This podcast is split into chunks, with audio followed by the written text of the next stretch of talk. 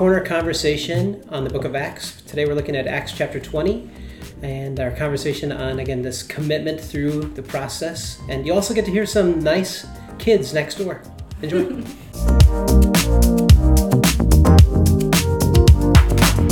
We're live. Here we are. then you kick stuff and break things. Back at it again. If you hear extra noise in the other room, it's because uh, Scott just finished and we just installed a new kids' coffee espresso bar play area. Which is really cute. We're getting Really, free shots of really espresso to all kids. Free shots for any kids, We could have, I could have integrated with or without parents. Only on the way home. Only when they leave. On your way out, Oh, here you go. Just have mm-hmm. a really tiny, like the super automatic expre- espresso machine in there so that it just puts out a really bad bitter shot. It just burns everybody. That's also true. All the children just crying and crying. Zach can vouch Why for how hot so a powder, hot? portafilter gets. Oh, it gets warm, warm, warm. If you take it off, if you take it off, if you take the basket off and put it immediately on your skin, your body does this whole thing where it like shivers. Your whole body shivers. It's mm-hmm. fun. Oh my goodness. It's only like 210 degrees. Very, very warm. That's it. It's a fun brand. Yeah. It was a couple months. He had a little circle. Yeah, in a circle. It was like a temporary tattoo. Oh, oh cool. Scarification. Go to your Whatever you wanna call it. tattooed oh up. my Yeah. Do you guys ever have those moments where you do something and then later you go, my brain was not working? Oh, every When I day. did- Never. Oh, yeah. My Yeah. brain is functioning all the time. No, Because that was the it's moment I burned Zach. I would go. I pulled the portafilter out. I'm like, "This is You hot," did this? and I put it on Zach's Oh, arm. no. It was kind of like while he was talking to me, and I pressed hard. Oh no. And then afterwards, he punched me, and then afterwards, I go, "I don't know why I did that. like, I, what was happening? I did not here? think at oh, all." I could no. be just imagining this, but I feel like out of my peripheral vision, I saw you do the like. Yeah. Well, you have to just imagine from me being 15, 20 feet away and looking over there and just seeing this. Oh my goodness. My head jerked over, attention was drawn when you see the speed jerk when you get burned. You're just like, oh. And then, then the next response is a flailing punch. and then it's all like it's all, so it is one of those, and it's not, but it it was like one of those moments where you're just like, oh, the kids are fighting over there. That's fine. the kids are fighting. over I don't. I don't feel like I have uh-huh. those moments often where I do something and I'm like, "Wow, I my brain did not think that through at No. all." But that was Wow. that was a very clear one for me. The way you feel about that is the opposite of what I feel. Because I'm more like, wow, my brain worked really well there. How did that happen? You're surprised when I you think things through. Wow. I really, I really planned that that. out well. Thought through all the variables. Usually my non-thinking things are in response to something like an impulse. Hmm. I we were with friends at a cabin and someone came up behind me and it, she was like a you know four and a half no five foot tall stick of a girl came up and pushed me and I went up on the edge but didn't go in and Oh, on the without water, a thinking, dock or something. Yeah, at the end of the dock. Without thinking about it, I turned around and I grabbed her right here and I threw her about eight feet into the lake. Oh my and then I went, I'm so sorry. Oops. But Man. that impulsive like reaction. That's fun. Which She didn't have a portafilter burn, so that's that's that's what Zach was doing. That was an impulsive response. Yeah. the flail punch. Yeah. Oh, yeah. Yep. Is uh, when does an I, I mean impulsive resp- responses can be bad. Oh, yeah. Is there like how do you how do you temper them? How do you I mean, there's there's good side and bad side to everything, right? So Yeah. like Greg's lack of impulsivity compared to mine is really really good in some moments where you get yourself hurt, and I think everybody is impulsive when it matters. But like, I'm wired to be impulsive, so in a moment where it really really counts, like I don't know, this is completely made up, but I'm like walking along a yeah rock cliff with my kids, and one of them like just about falls over the edge, and I am able to impulsively grab him quickly. Yeah. You know, It- well you would That's good where parkour parkour off the wall and do a cartwheel. to I mean, it would them. actually be them grabbing me quickly. So Yes. I Yeah. don't. Yeah, I, you know, I've had those moments. Like when last year we were at the Grand Canyon, and uh, I love to just sit with my feet dangling off to uh, the bottomless hole. And but when we were there, it was so windy, and just thinking, you know, there are a lot of things that impulsively could go wrong right now, and I probably would be safer if we're 20 feet back, but this is fine.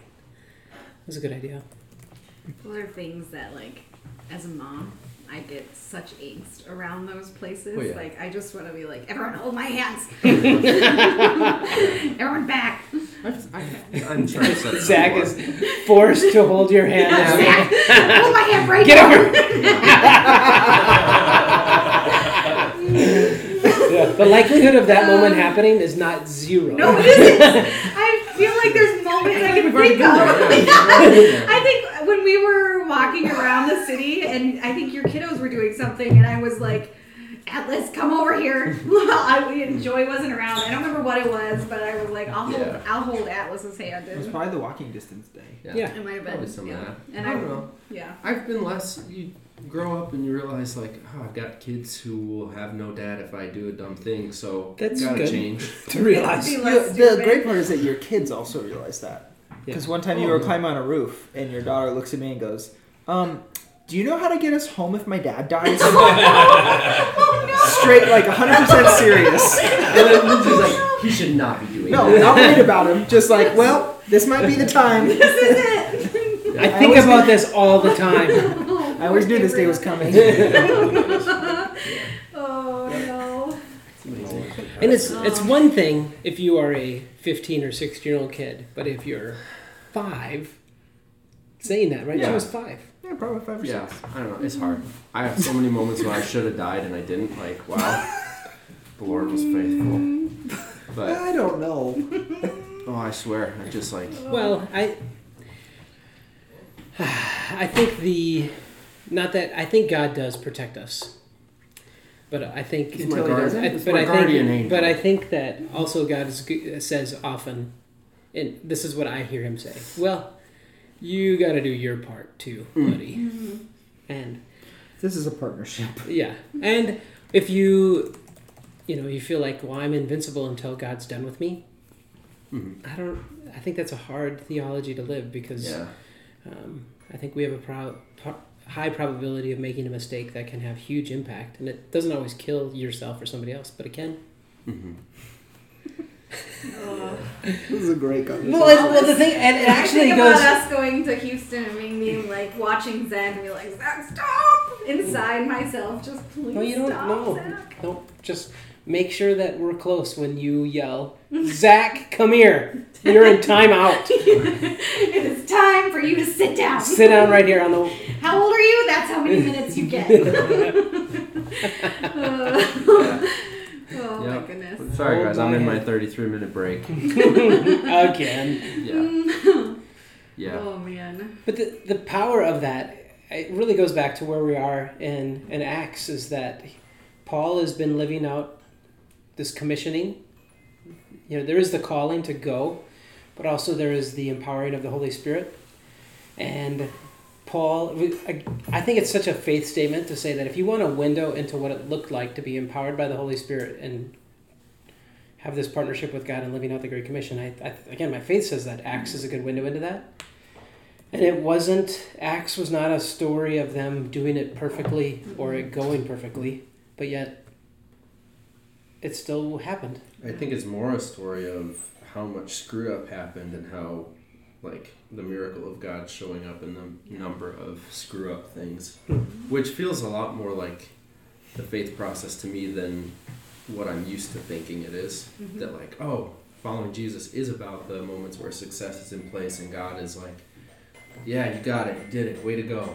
And it's, I don't know, I see life is a lot more full of, I mean, it depends on the season, but full of moments where things suck and things are a mess and the miracle of God's presence and provision and even at points stepping in and miraculously changing things or Hmm. fixing things happens like those are the moments where you see such a a very wide gap of like wow this situation was completely impossible and then God did this thing you know I think in the success we don't actually see God as much as we do in the pain or the Yeah. failure or the issue and that's hard because I like easy and I like success and I like lack of struggle.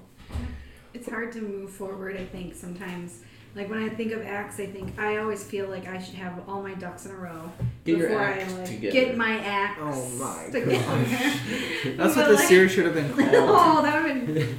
I'm sad now. Can we go back? But I feel like I, before moving forward, I always feel like everything should be, I should be perfect, and this should be perfect, and Yeah. all these pieces should be working together. And Acts has been almost like a breath, like I can relief. I feel relief because like I know it doesn't have. It's not always going to be perfect, and even in the imperfection, and even in like Paul's impulsivities and Yeah. like his imperfections, like God keeps working, God keeps moving, and like I mean, it's said over and over again that through all this, God, the word of God, is still spread, and it's like, Yep. In all my brokenness, it still keeps going. Yeah, here Paul is he's being perceptive. It's it's probably very obvious, but also he's feeling like it's God is telling him, the Spirit is telling him that he's about to face incredible hardship. It's uh, he's heading back to Jerusalem, and chapters twenty one through twenty eight are that actually happening. Him being arrested and passed around, and finally ending up in Rome. But a theme comes out that becomes a theme in his writing. That he says verse twenty four of twenty. It says, My only aim is to finish the race, complete the task the Lord Jesus has given me. And again, finishing the race and complete the task the Lord's given me has doesn't have a connotation of perfection or going easy or well, even well. Hmm. And how in the world do you get to this place where you have this what what is the task that I've been given? And what does it mean to do it until the end? Mm-hmm. I feel like the hard part is you have to have some certainty in what the task is.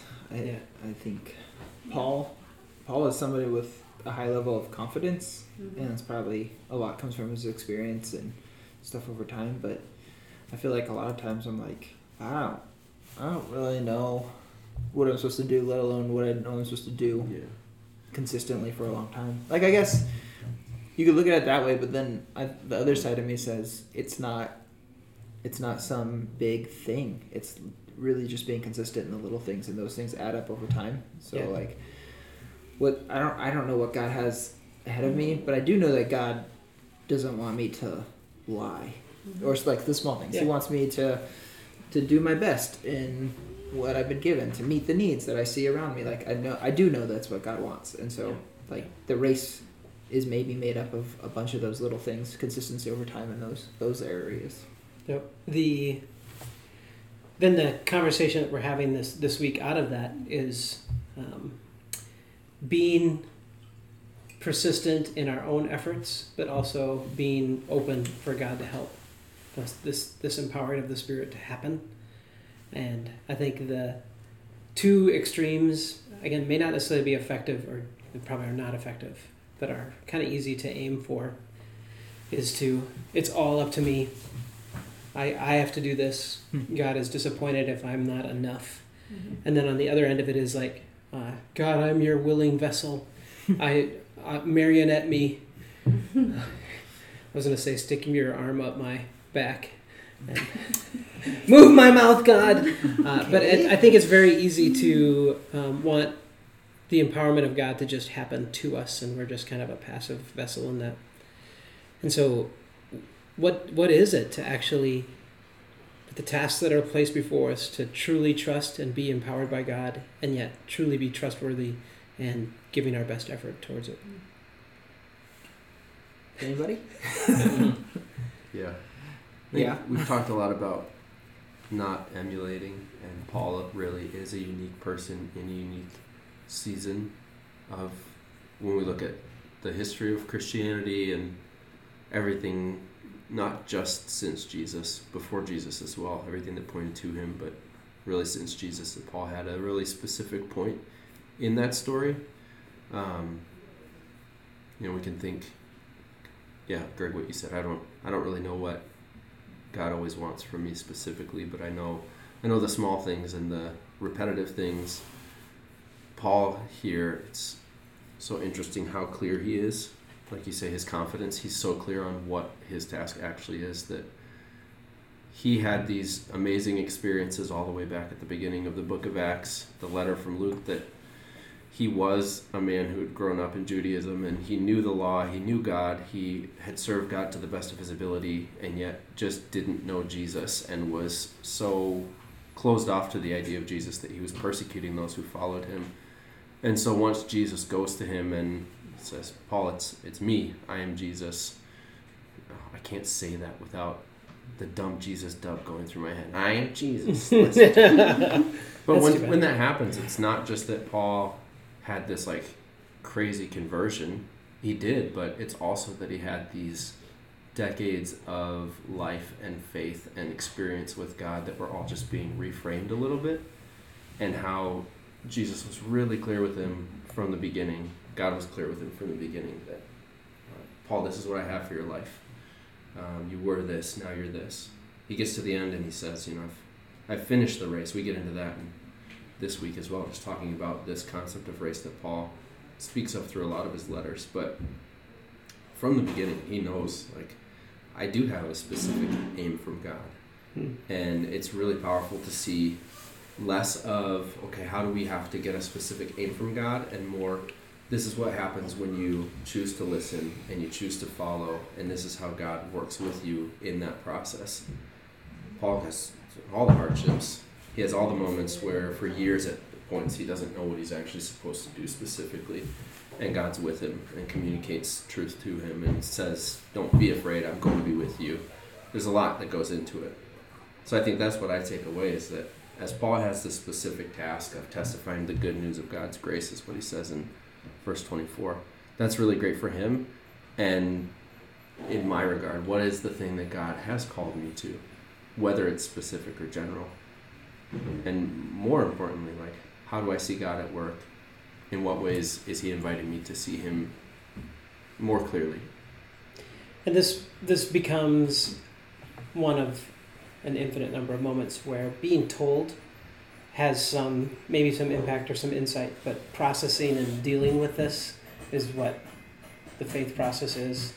I think true transformative, life changing, something that you can finish to the end uh, is not going to be something that you were just told to do, but something that you've uh, processed with in your relationship with Christ. Yeah, definitely something that's chosen. Yeah.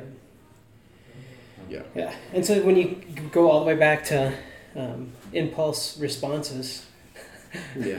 Zach's impulsivity or whatever it is that we were talking about is that um, this Paul in the this going into this transition in life, there's this real deliberateness that's different than all. He's been very impulsive to a degree all along, and then all of a sudden, in the midst of this, he goes, "You know what? Uh, I just I just need to finish the task that God has given me. That's what's where the value is." I feel like in this chapter, like something that just over and over stands out to me is just that like he has been impulsive and now he's like in this saying goodbye part where he has to go to different places and go to different regions and I mean kind of all the same area, but like he has to go and say like you know when he's talking till dawn and like he feels desperate to get everything out like I feel like he's been impulsive, but now he realizes like he's never gonna see some of these people again, and he goes and he takes time with the Ephesians to Yeah. say goodbye and to mourn with them and to, you know, like I love how like it talks about how I mean I don't love it, but they're all crying together, and it's like there's something about that like them taking that time to do that and instead of just disappearing. Like paul's so impulsive. I could totally see him just like being gone and just heading to jerusalem and forgetting to say goodbye to anybody. But he really goes okay i have to go and sit in this. I have to say goodbye. I have to i have to like tell these new leaders that like it's on your shoulders now. Yeah. and he may not do that perfectly but he does do it. And i don't know. I don't ever want to miss that moment where it's like okay like he like i think of older people like just loving us and doing what they can to it's so distracting next door i'm sorry. Like but um like loving us and being and and setting up the next generation Yeah. instead of instead of like holding deep to what they had to do they're like now it's this is yours and Yeah.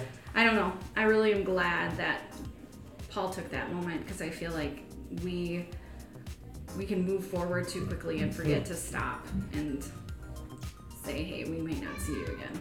Yeah. Not mourn. What's an important process?